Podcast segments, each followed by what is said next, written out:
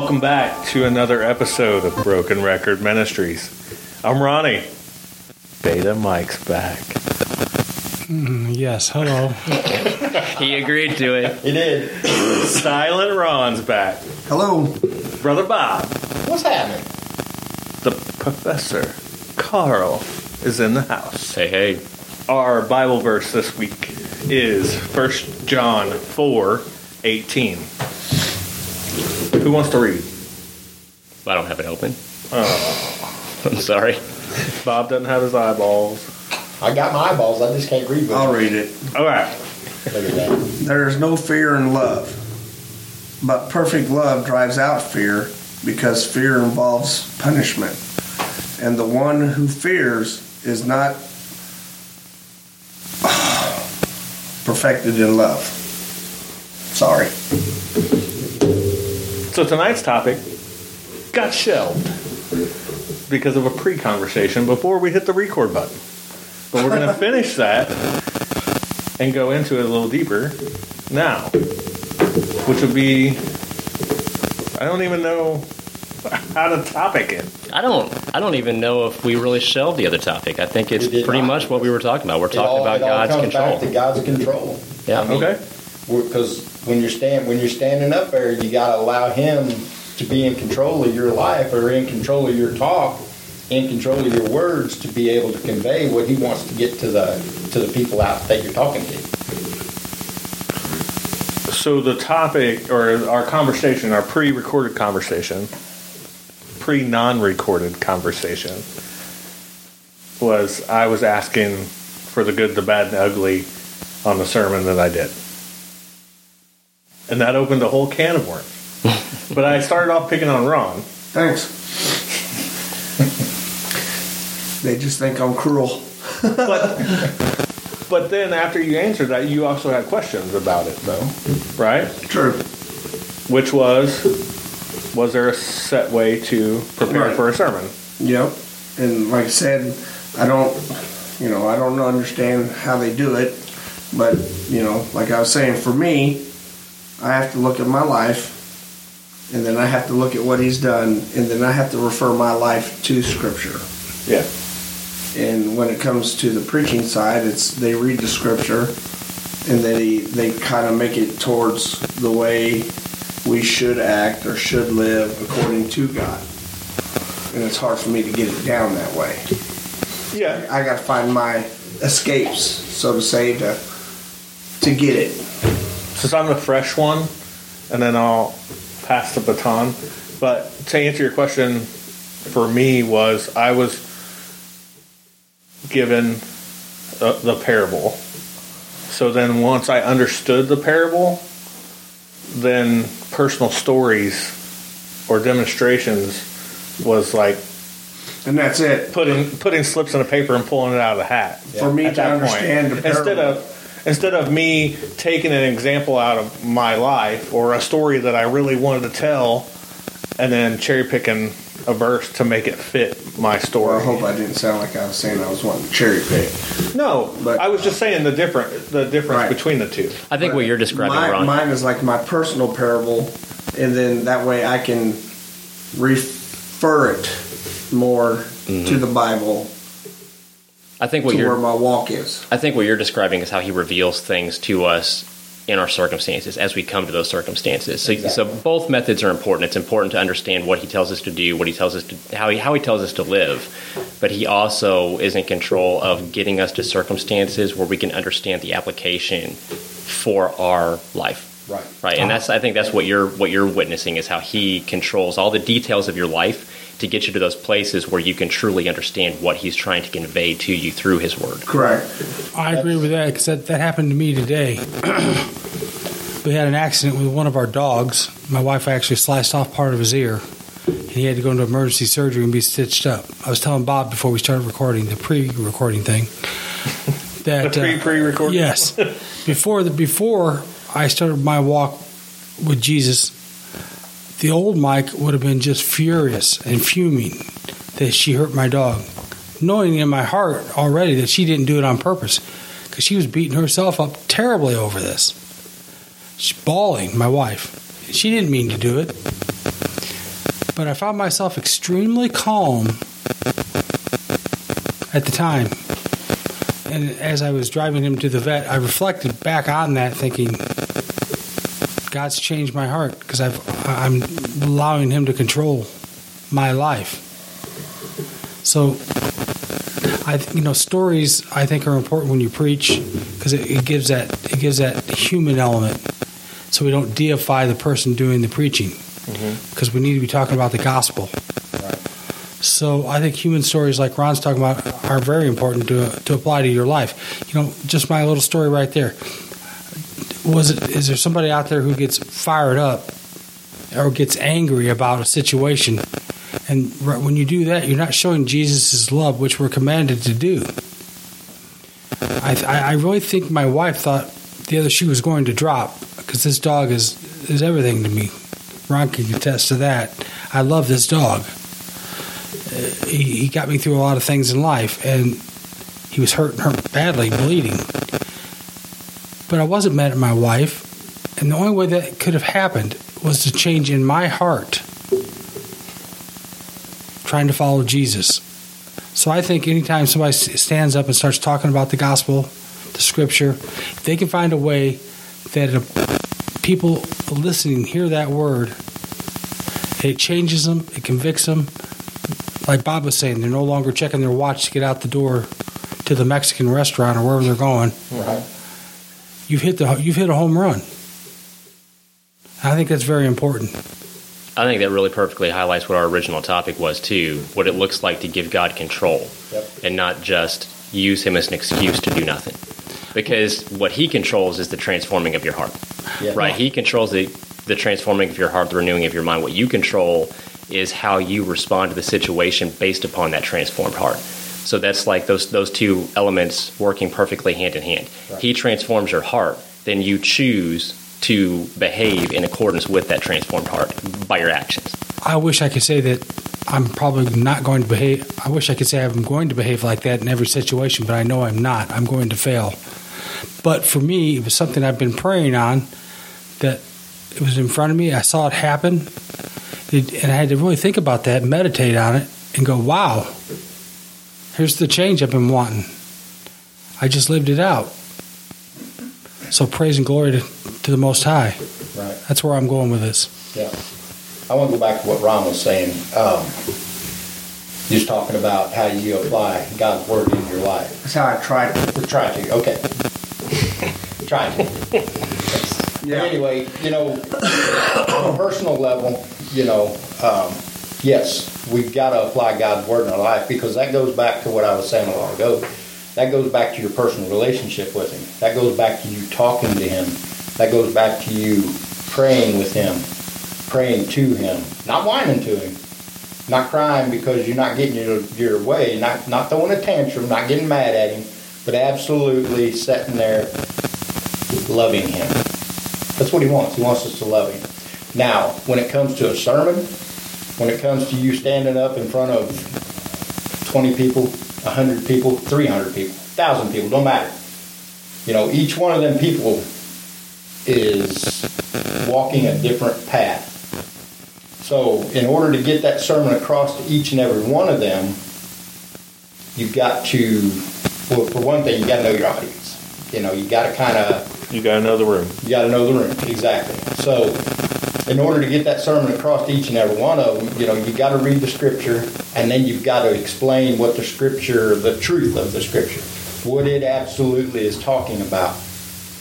And if they're acceptable to it and really listening to it, whatever's going on in their life right then at that moment, that scripture is going to talk to them. Exactly, and that's what happens to me. Like on on Sunday, every Sunday when Cole preaches, and I'm sitting there listening, and I mean, I'm feeling the whole thing, but yet at the same time, I'm sitting there thinking back on my life or a friend's life or a family member's life, and I'm applying that scripture to that situation so that it embeds in my mind so I don't forget. Exactly, and that's what I'm saying. When you're when you're doing a sermon, you're actually giving giving it to giving it out corporately. You know what I'm saying?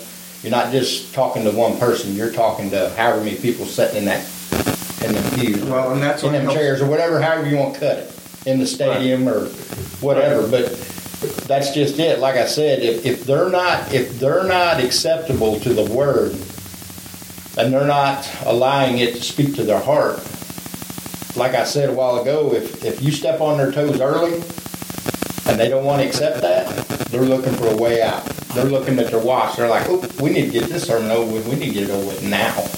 But like Carl said, you don't worry about that. If you got 25 people sitting right in front of you looking at their watch and pointing at you and talking, you allow God talk to talk for however long He wants you to talk. Well, and that's the only way I know how to pass it forward, so to say. Because you, I've told y'all before, I can't memorize scripture. I, I can't do it. You know, but I know the stories. And if I can get some way of conveying the story or the parable or whatever it is, the sermon, to something that affects my Tangible. life, Yeah. that affects my life in some way, either through me or through somebody I know. Because there's been times I sit there and I'm like, oh man, if such and such was here today, I bet they would feel this, you know. And I feel it for them. But yet that also gives me my opportunity that if I see them again, because I can put it together, I can bring it to them in a way that they would understand it as well. Without No, yeah. losing without losing the interest, Absolutely. so to say. So, in other words, while you're sitting there thinking about them people, and you're and you're listening to what what the what the Word of God's telling you, and you're trying to figure out a way to convey it to them people to where they can understand it. Same thing as building a sermon, brother. That's Yep. all you do. Yep. You just convey God's word to them, however God wants you to. Well, I will say, when we think of two of the greatest sermons given, I, I at least I think of Peter on Pentecost and uh, Stephen before he was stoned. Yeah. And in both cases, very little of their sermons was direct quoting of Scripture. What they were actually doing was conveying the stories taught in Scripture. It wasn't based upon like word for word quoting, and they didn't have chapter and verse back then, but I'm sure they wouldn't have used that if they had it, because they were just conveying the message of Scripture to apply that to their audience. Exactly. That's what they were led to do, and, and they were led by the Spirit in doing that. Yeah, all they had back then was just scrolls, Mhm. and them high priests would not let you look at them scrolls.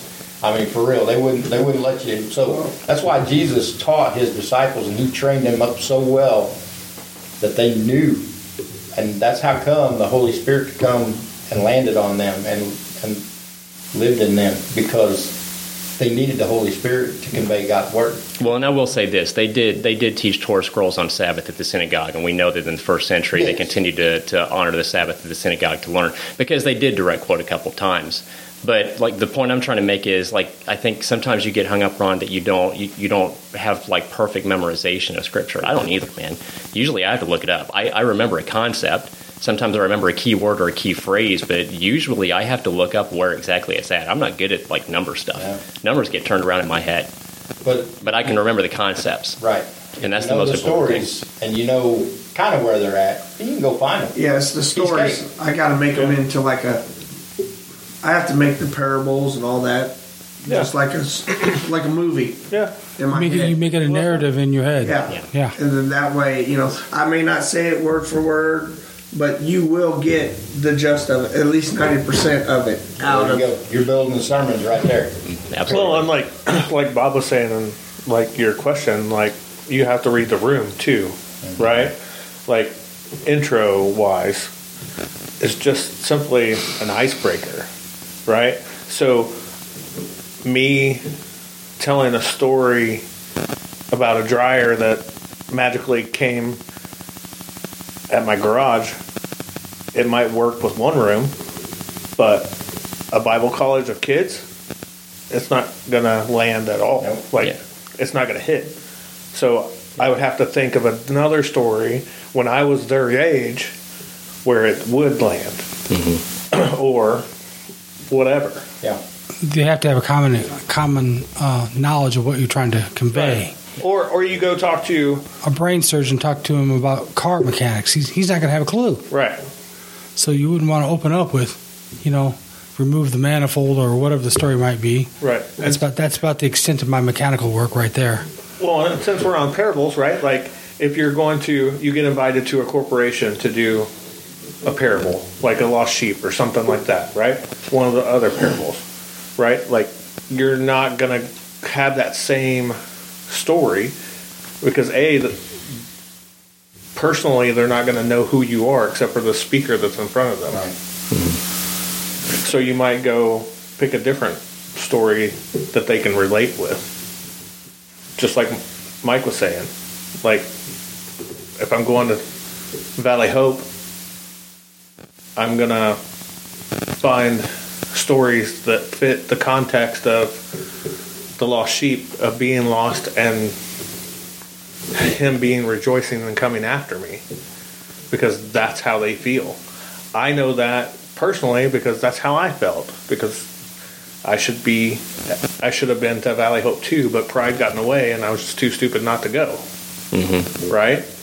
As to where, if you're on the other side of it, where you're actually talking to the workers at Valley Hope, might be a whole different experience story to fit the context. Well, you see that same thing with Peter's sermon in Yeah, Acts chapter right. 2. You know, his main focus through that is talking about the Israelites' journey through the wilderness, their wandering, their sin, their rebellion, and then a, a direct uh, uh, accusation to his audience about you being the people that crucified Christ. That would have made no sense if he gave that speech in Ephesus.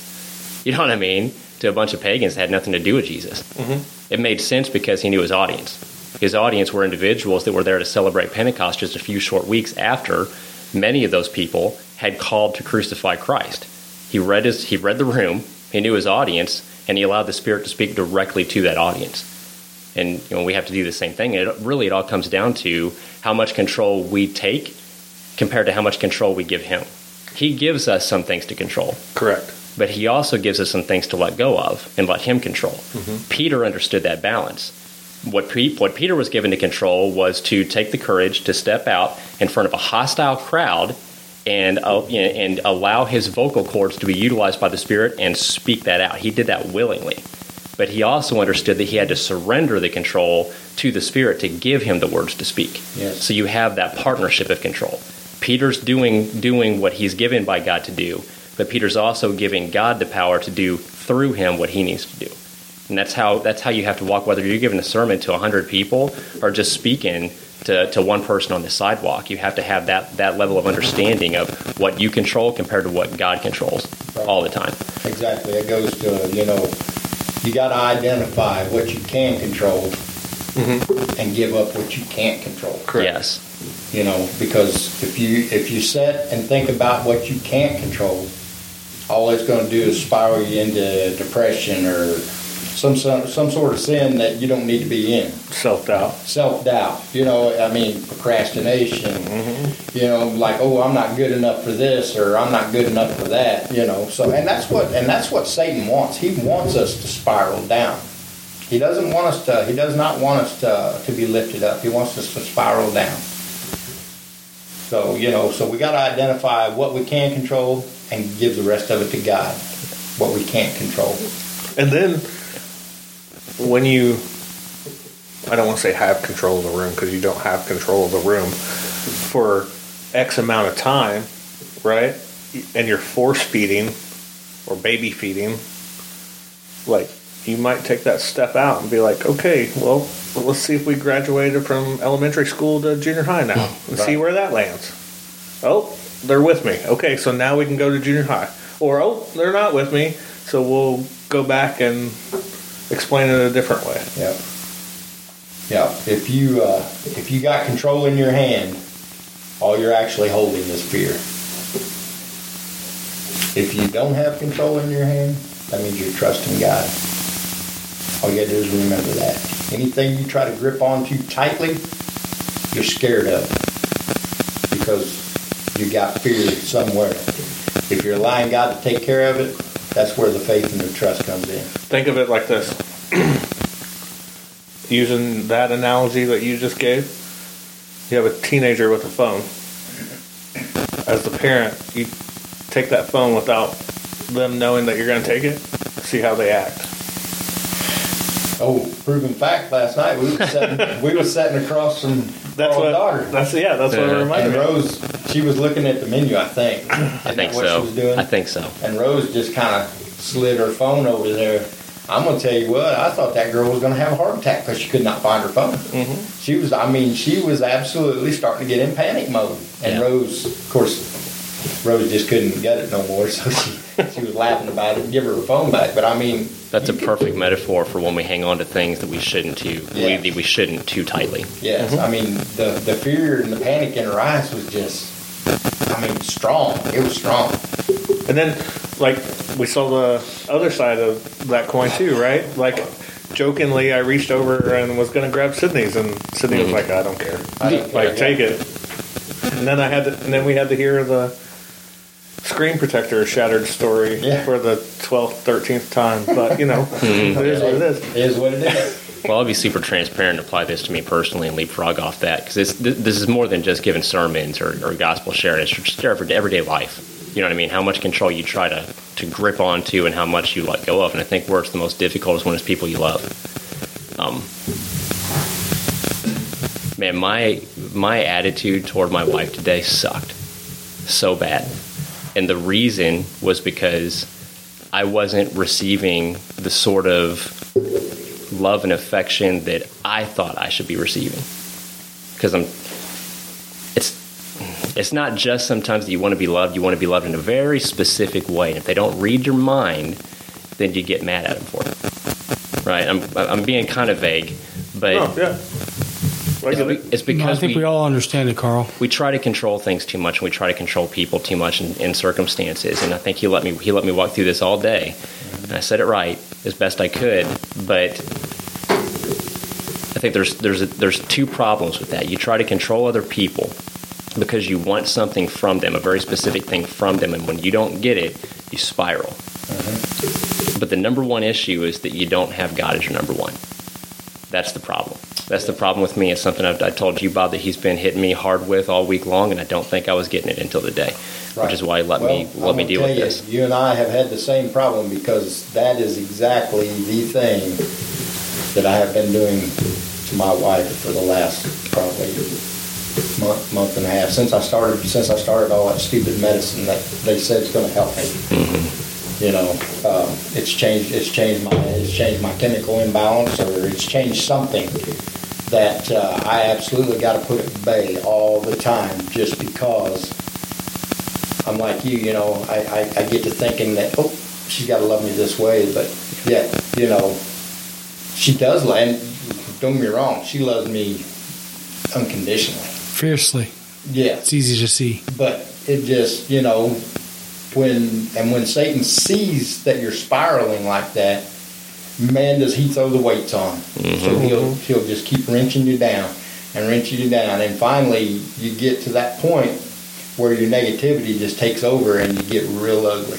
Yeah, You know, That don't happen just with your spouse, so I'll let you know that. I'm just saying though. I've had, I've, I, I, I'm in, I'm in a kind of cert, same situation, but it's with friends. I get that, but we're talking. I'm talking about the woman that that I was my soulmate. I got you. I hear you know, and, and I treat and I have never, ever in our marriage have I ever treated her like I did the last probably four, five, six weeks.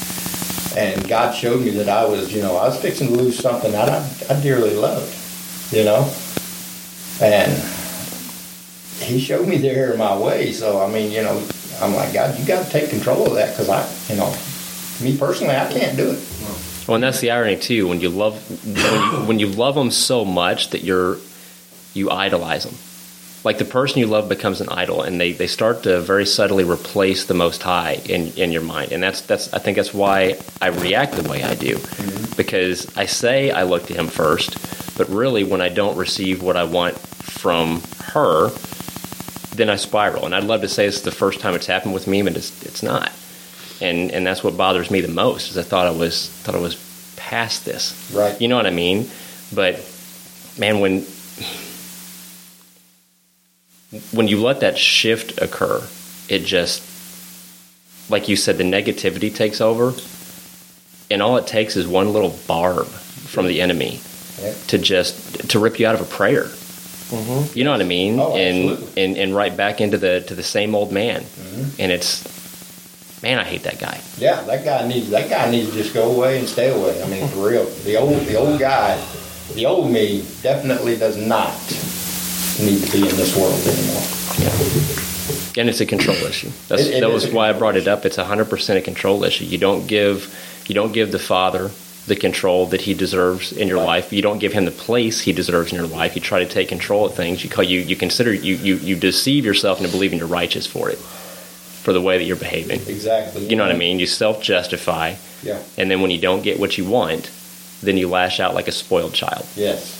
And that kind of brings me to the point that I'm looking at right now, which it's it's ironic the way he brought us to this point. You know, it, it says, meditate on the promises of your faithful God. You know, and and that's actually uh, Psalms 143 verse five. And you know, it says, I remember the days of long ago. I meditate on all your works and consider what your hands have done. I mean, you know, and I try to I try to go back to him every time I, I, I get that spiral feeling. I try to I try to stop and I try to pray and I'm like, okay, God, you got to take it away because I cannot. If I allow it to continue on, it's just going to build and it's going to fester and it's just going to and it's going to put me right back where I was at before and I don't want to be there. I absolutely do not want to be there. I want to be I want to be the husband that she married way back when when I truly, you know, even though I was even though I was that guy, God give me her to show me that love did exist. Yeah. And with y'all, I mean, I get what you're saying because it's about your life, but I also have that problem, like I said, with certain friends. Right, and, Yeah. and that's what I'm saying. It just Yeah, I mean, it gets to it, the reaches point- people differently. Yeah, it gets to the point of where it's like, I feel I I beat myself up because I'm like, you know what, this is not godly. This is not where I want to be. So I tend, and and it's happened. It's happened. I tend to shut down with that person to a point, Yeah. and I have, and I'm trying to fix it, and they know it. Mm-hmm. But I mean, because when you're at one level and then stuff just happens and happens, it just feels like you just keep dropping. And the only way I know to get back to where I need to be is to let it go and let God control it. Mm-hmm. And I'm trying to do that so badly. But like you said, Carl, when I see stuff that does not hit me right or doesn't feel right, like Ronnie said earlier, he asked me the question because he knew I was going to be blunt about it and come right out and say it because I have no filter. That's where I get in trouble because I don't give it to God. I take it upon myself to say something and I end up either saying the wrong thing or it's conveyed wrong, so they take it wrong. So it just starts a spiral of downhill and it's, it's to, and it eats me up. Mm-hmm. Eats me up bad. And I don't, you know, I love these people dearly. And like you said, I think, and you're correct, it's the ones you love the most that it seems like it's the ones it always happens with. Yeah.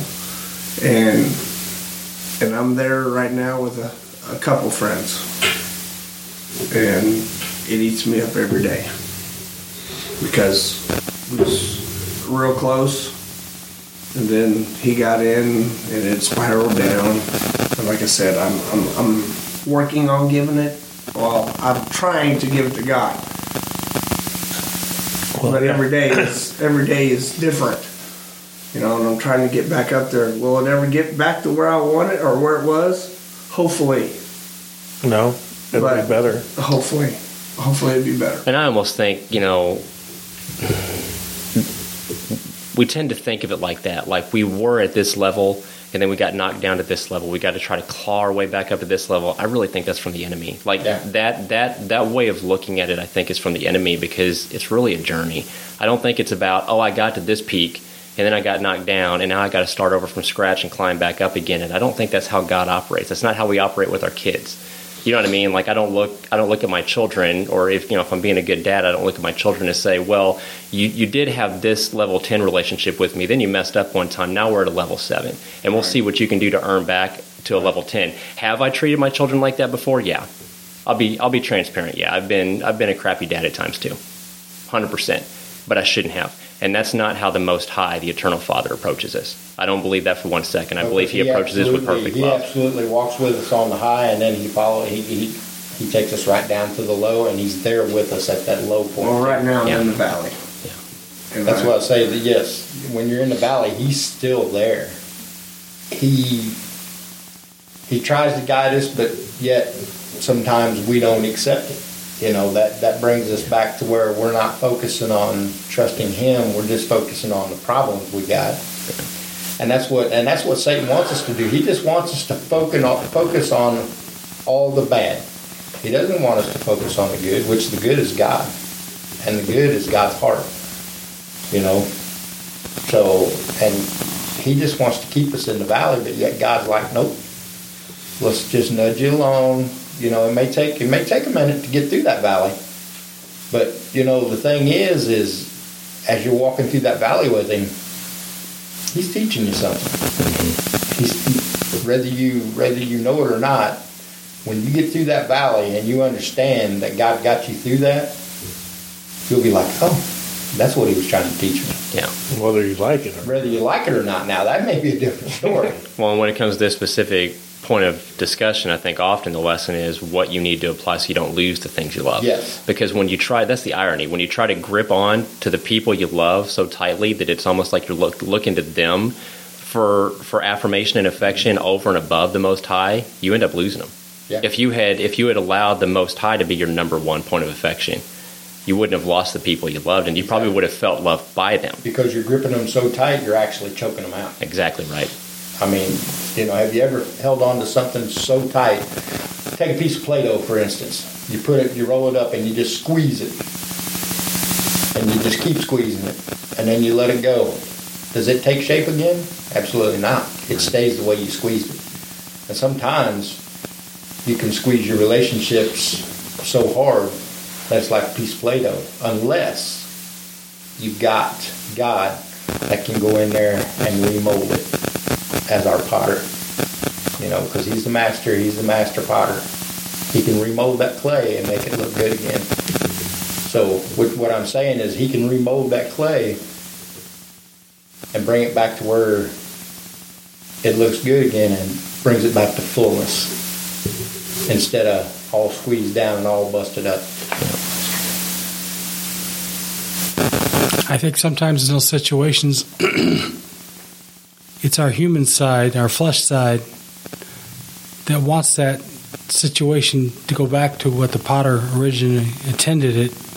We don't have the patience for his timing. It's in my time. Right. And that's something that I feel the Father's been working on with me for quite some time. To, yeah, I know He knows what I want to do, what I want to accomplish, but it's not about what I want to accomplish. It's what He wants to accomplish. But I have to give Him the time. I don't have to give Him anything. He's going to take the time. But I have to be able to understand that's in His time, not my time. Right.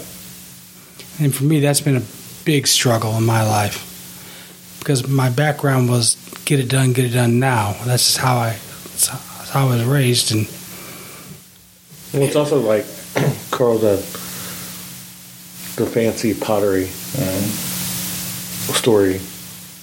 Oh, Kintsugi. Yeah. Mm-hmm. Shocker, I couldn't remember that. But we want that piece of pottery to look just like we had it. But once it's broke and he puts it back together, you remember all those cracks and the glue that put it together. Like it, maybe with the exception of that, whatever that word was that you said, Kintsugi. yeah. it, it would mean more with all the cracks and crevices in it because of what it meant Yeah. to mend it than it being pristine and on the shelf that Right. n- nobody got to touch her. Kind of like your Yes. stained glass windows. It's got Yeah. everything, all the glue in between all the busted pieces. And that glue is what holds that window together, which God is our glue. He holds us together.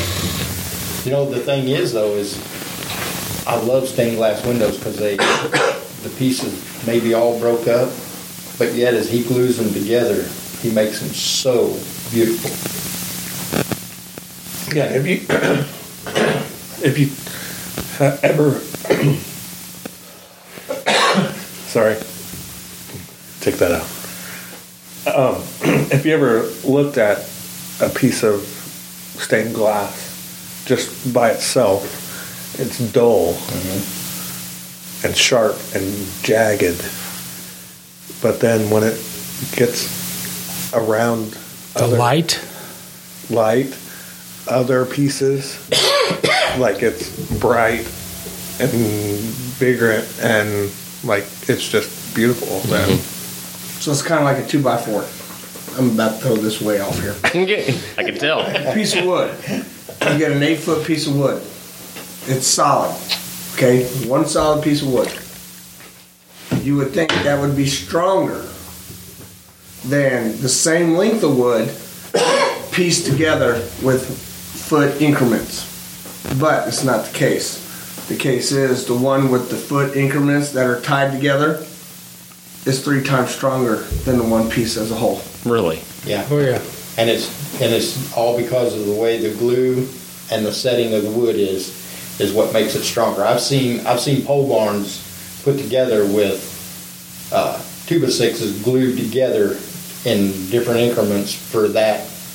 It's it's probably ten It's- times stronger than an actual It's, six by structu- six it's post. structurally stronger Yeah, to bring like 12 inch pieces and glue them together than to do one full piece and that's why it, because it bends. right. It's Interesting. flexible. Yeah, and that takes us back to Ecclesiastes, where you where you got the three cord, the three strand cord. Mm-hmm. You know, two's good together because you can keep you can help each other stand up, you can keep each other up, you can keep each other, each other warm. But when you throw that third cord in there, that uh, that third strand, it makes it strong enough that it cannot be broken. So cut away the excess and fold into the to the community Yes. with the Father where you're supposed to be, and you're Yeah. stronger for it. yep. Interesting. or don't be by yourself and surround yourself with other like-minded Exactly. individuals. Yeah. Exactly. Exactly. Right. Yeah. Don't be by yourself. Yeah. That's goes with the two by four as well. Or the one solid one is yourself, and the one that's pieced together is all your brothers and sisters in Christ. That's Yeah. a community. Yeah. Which he tells us we need. We need community. Yeah. Yeah. Or we need to go out two by two, Or we need to go out two Yeah. by two. But really, we don't. or two out. by four, depending. Honestly, Oh, that was hey, good. yes. wow. Honestly, if you think about it, when he sends you out two by two, you're actually going out two, but with 3 Mm-hmm. mm-hmm. Because you, the third cord is the Holy Spirit living inside you, which is unbreakable. Mm-hmm. Hmm.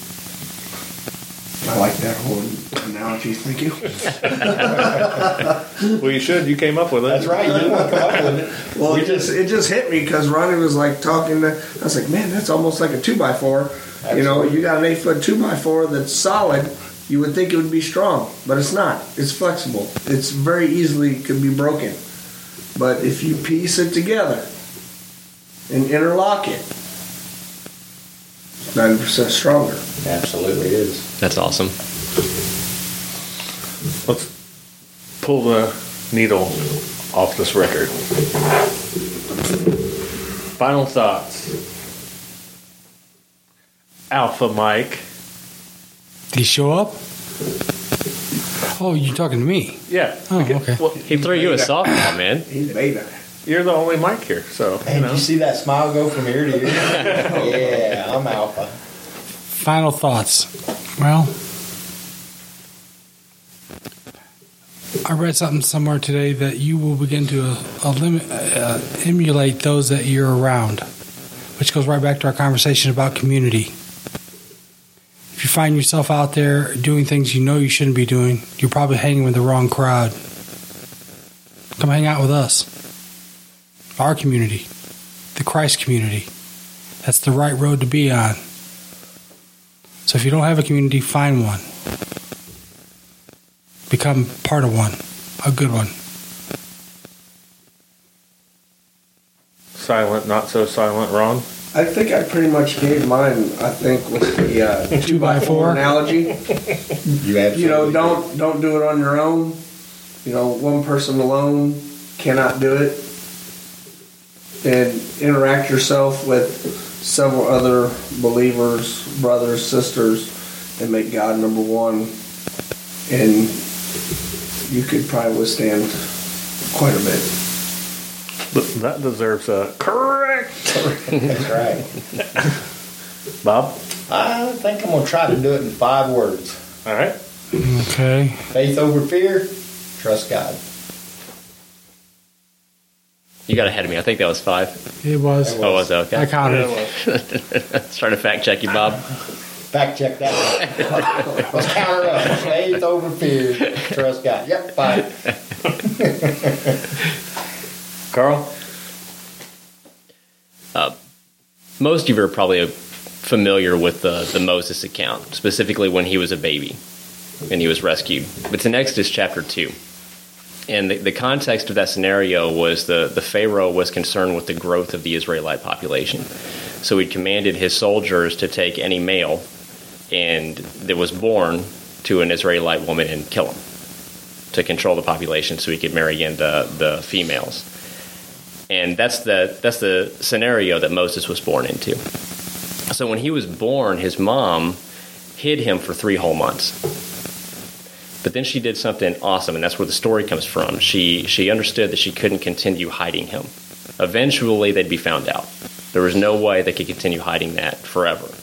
So she put him into a basket and she hid him in the sea among some reeds and then hid, hoping that the right person would come along of Egyptian heritage that would take and adopt the child.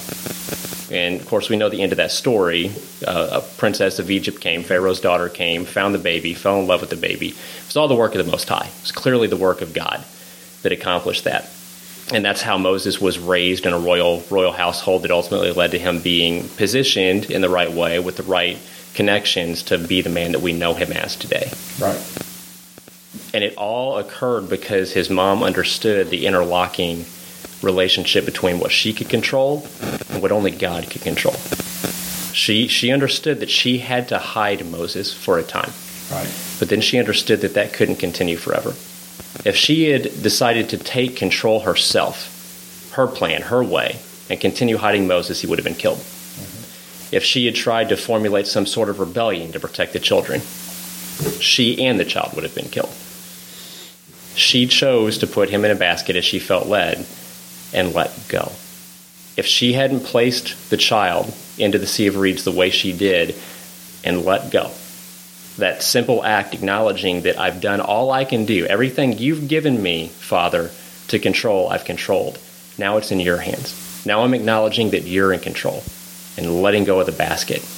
We wouldn't have the Moses account that we have today. Right. We have that because she understood she was given a certain scenario to control, but she also understood when it was the right time to let go and then let God. Not just hide in her room, pray, and say, God will make everything work out okay, and I don't have to do a thing. Mm-hmm. She did what she was directed to do, and then she let him do what only he could do. And we have to approach all circumstances like that, whether it's a sermon that we're that we're speaking to a thousand people, or a relationship with our spouse. Yep. We have to understand what He's given us to control and what only He can control from the right heart. It has to be from that right heart, the fruit of the Spirit. That's where that all comes into play. We have to understand the interlocking nature of what He's given us to control and what only He can control.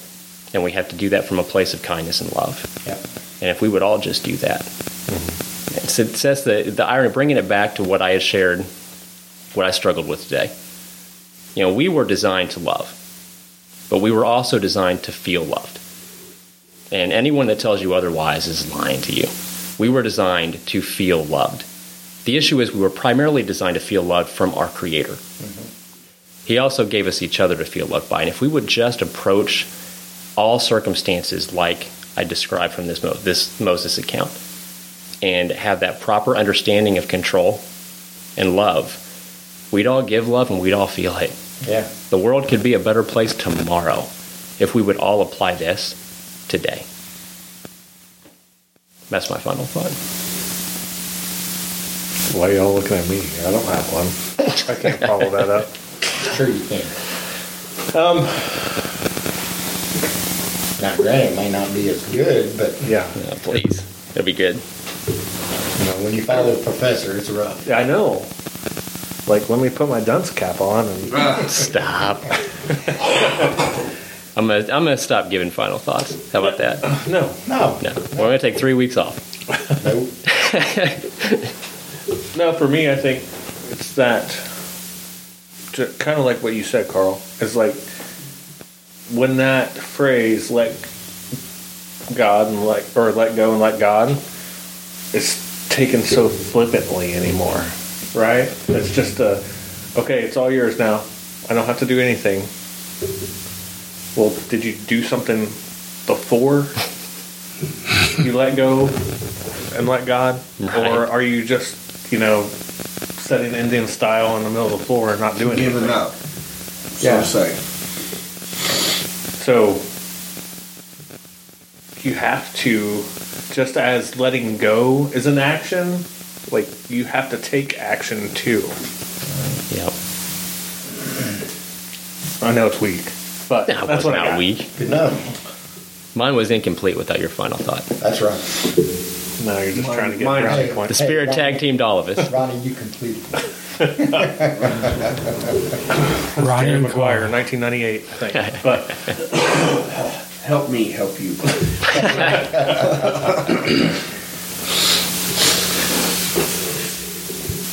I guess it's on YouTube. I did. Matter to me. Okay. Most gracious Heavenly Father, uh, Father, we thank you for who you are. Father, we thank you that you're in control and we are not. Father, I just ask that we can relinquish the control that we think that we've got and just give it to you, Father. Father, I just pray that you just give us the heart to just go out and love and show people who you are. Father, I just pray that we can take on your attributes, Father. We can take on your heart. We can take on your mind. Father, we can take your thoughts and put them in us and convey them to other people. Father, we thank you for your son. Father, we thank you for what he done for us on that cross. We thank you, Father, for bringing him here and making that covenant with yourself to where we've got a way to you. And Father, I give you the praise and glory, and I just thank you in Jesus' name. Amen. Amen. Amen. And until next time, Welcome, Michael's Ministry. Catch you on the flip side.